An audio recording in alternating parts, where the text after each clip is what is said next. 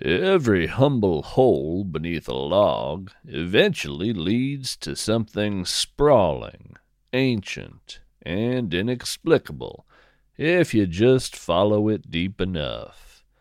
Welcome to the Crypto Naturalist.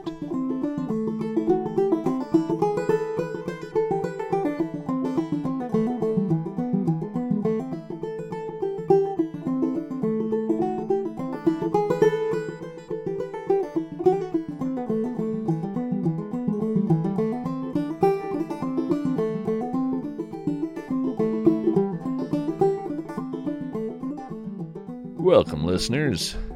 After being awake for, oh, 32 hours now, I'm sitting in my RV's recording studio, sipping a coffee. It's 2 p.m., a bit late for me to be drinking caffeine usually, but when your day involves standing in the shadow of a 200 foot tall crustacean, certain amount of afternoon beverage leniency seems appropriate. I spent the night watching a meadow. This morning, too. A meadow, tumbling into the ragged end of February on an unusually balmy night and day. Out there, it felt like the shadow of spring falling across the world's doorstep. As the sun rose and I felt its warmth striking a contrast to the winter landscape, I could sense the world shifting in her sleep, preparing to wake. Spring is coming, no doubt. Yet, the meadow was a brown, brittle tangle of dried thistle, goldenrod, and aster slowly returning to the earth. The nearby pond was surrounded with yellowed cattails, a few still holding on to tufts of white fluff. The bleached bones of pokeweed, splintered and fallen, gave me an idea of what the place would look like in just a few months. The purple shades and the greens, while a huge gray knuckle of stone in the center of all that flatness stood as a showplace of moss and lichen. Yep, it wasn't a bad spot to spend the day watching for a feather fountain, a gigantic terrestrial crustacean that filter feeds in the air, much as its aquatic cousins do in the rich water columns of Earth like the freshwater bamboo shrimp or the goose barnacle of the Atlantic, feather fountains extend specialized appendages to gather food from their surroundings pollen on the wind, flying insects, even small songbirds and bats by some accounts. Beyond dwelling in the open air, the big difference between feather fountains and their kindred filter feeders being, well, Big. Feather fountains hibernate through the early winter months, echoing the dormancy of the surrounding deciduous forests. Then, on a warm day in February, always coinciding with a full moon, they emerge and begin their season of feeding. They tend to shelter beneath a domed cap of stone, rather like the one in the meadow I wandered this morning. How about that? I circled that stone as the full moon faded with the dawn, enjoying the sensation of wading through hip deep vegetation without the warm weather worry of ticks making my neck itch. There was a conspicuous gap in all that dry, dead plant matter where a fallen tree lay, spongy and decaying. Something colorful caught my eye, and I knelt to look. On the shady underside of the log, the fruiting bodies of an insect egg slime mold stood out in traffic cone orange. The molds traced words in a looping script. It read, Mr. Green, your laces are untied. I looked down, and sure enough, they were As you no doubt know, all slime molds have incredible facility with language, and some, like this one, are deeply clairvoyant. It's just green to my friends, I said. I tipped my hat to my little eukaryotic cousin and plopped down on the log to fix my laces. Slime molds are always neighborly, and I like to linger in their company whenever possible. Plus, it was a good spot to watch the rock and pick burrs from my socks. It's awfully therapeutic to sit still in a place like that, letting the story of the landscape meet and braid with your own internal narrative. It's simultaneously nourishing and hard to describe. It was certainly nourishing for me, as I sat and worried that I miscalculated somehow and missed witnessing the feather fountain. Its association with the full moon led me to assume the emergence would happen in darkness. I suspected I'd see it in the small hours before daybreak, but I suspected wrong. Well, speaking of things that are nourishing and hard to describe, how about a little poetry? It's time for today's Hidden Lore segment. Today's Hidden Lore is a poem by Kathryn Nuernberger, A Sense of Belonging. There are a lot of good reasons to leave a place, and one of them is that you hate everyone there, and another is that everyone there hates you. The ditches at the edge of the field were thick with poke, which I did like, even loved. The poison root of the poke grows down deep and snaggled like a mandrake. Likely you could make a doomed baby by bathing this tuber in buttermilk, too. Poke will drink cadmium and whatever heavy metals our phosphorus fertilizers leave behind. It will drink, it will grow tall, and put on those berries that bulge weird eyeballs at passers by. I had to be so angry to become someone who didn't need to be angry at all. The cowbirds stalk the ditch of the field, eating the vitreous purple of such toxic fruit. I couldn't have known how I'd miss them. Such a powerful poem about anger and place, and the many ways we and our world must digest toxicity. Nature has such miraculous ways to heal itself, strange processes that happen down deep in the dark. It's one more parallel that reminds us that the distinction between us and our environment is paper thin. Kathryn Nuernberger is the author of The Witch of Eye, essays about witches and witch trials, and Rue, poems about plants historically used for birth control. Advanced Poetry, a textbook on reading and writing poetry co authored with Maya Jewell Zeller, was just released in January. She is currently writing a collection of essays about symbiotic mutualism, mutual aid, and the ways of being together in an age of climate crisis. Find her online at kathrynnuernberger.com. I felt the emergence of the feather fountain long before I saw anything. It was a subsonic rumble that knocked over a piece of furniture in my gut and left me feeling a bit seasick.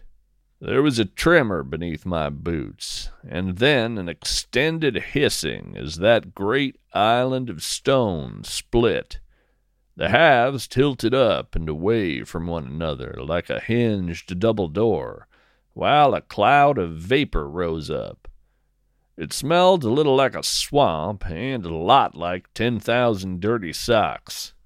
Up from that sudden, pungent fog bank rose two jet black eyes the size of watermelons.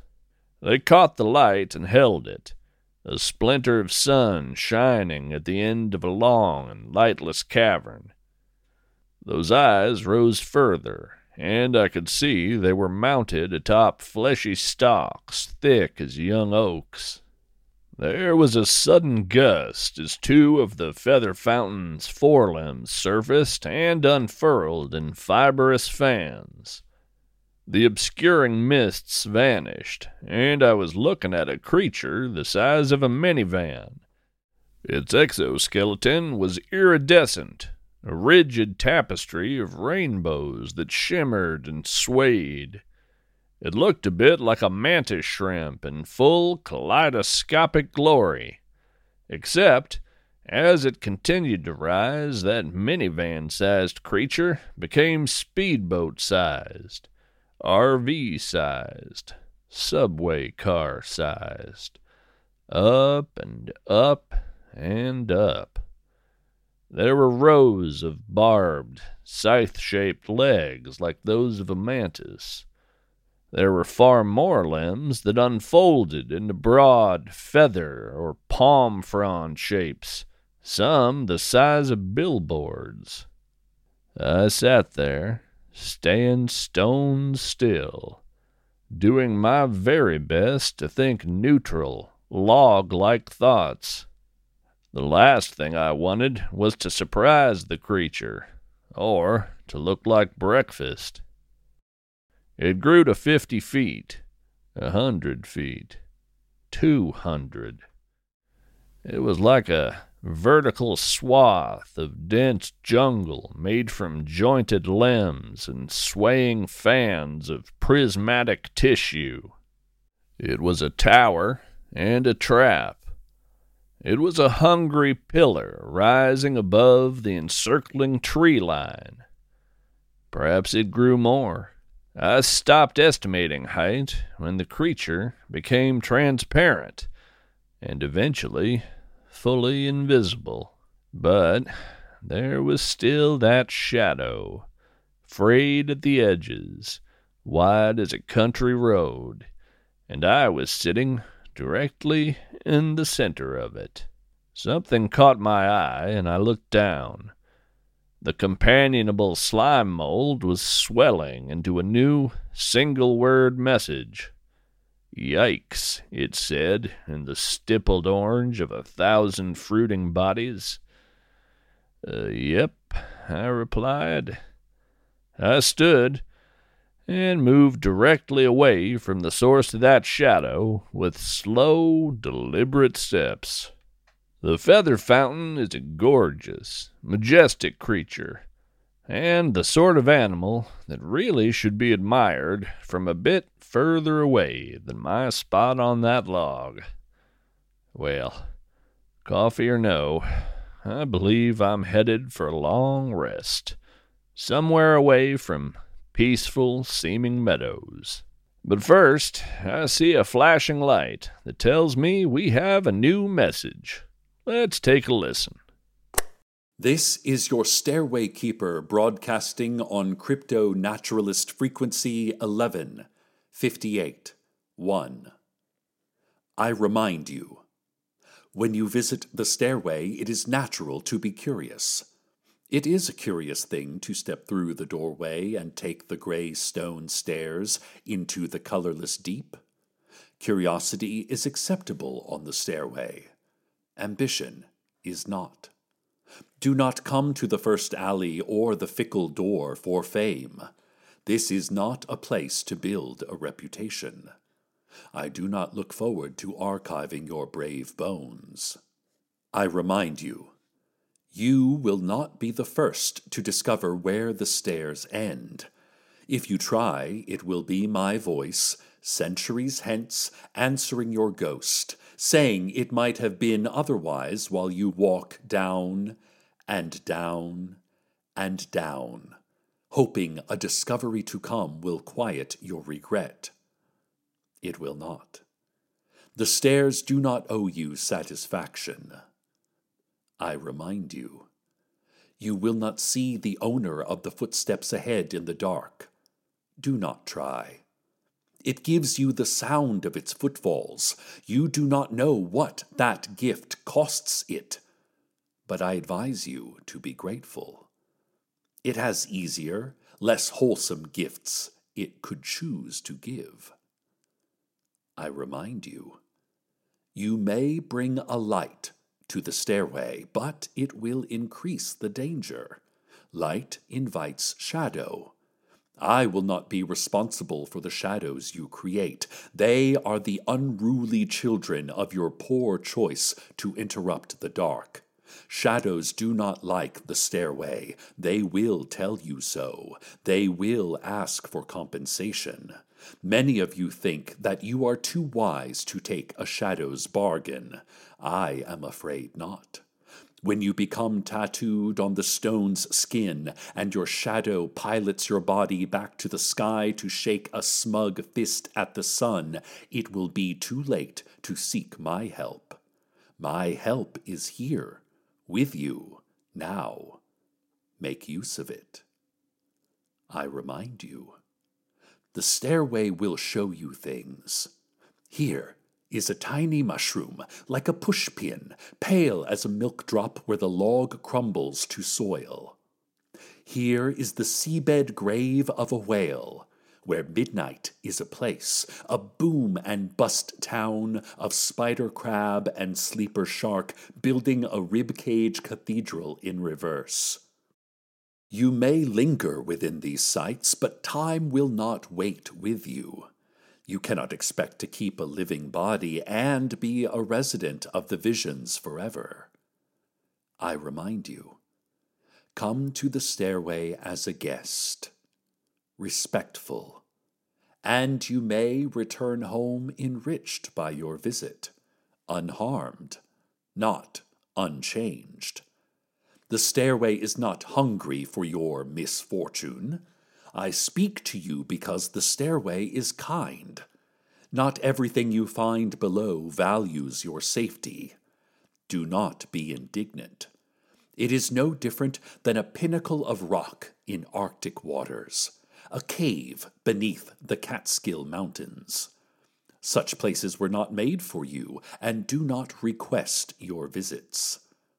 I have met the keeper of the Catskills do not expect to hear his kind warnings.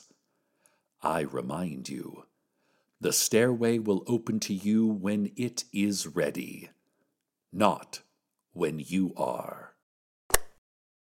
You know, moments ago, I was thinking that today really couldn't get any more menacing. When you're wrong, you're wrong. Serves me right for making assumptions. The sun is shining, but it is definitely past my bedtime. Until next time, we're all strange animals, so act like it.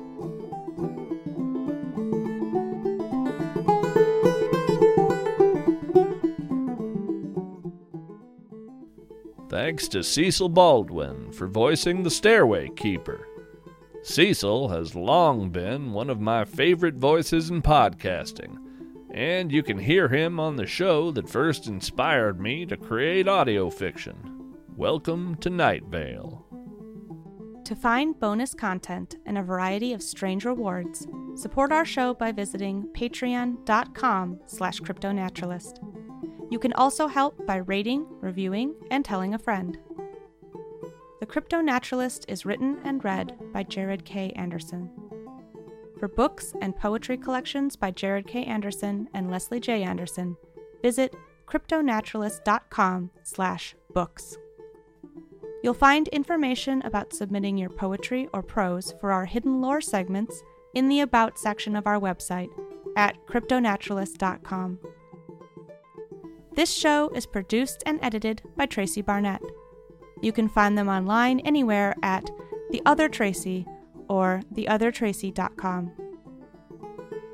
Thanks to Adam Hurt for the use of his song Garfield's Blackberry Blossom from his album Insight. For more information on Adam's music, performances, and teaching, visit adamhurt.com. Reminder transcripts of this and every episode are available at cryptonaturalist.com. Stay curious, stay wild, stay weird.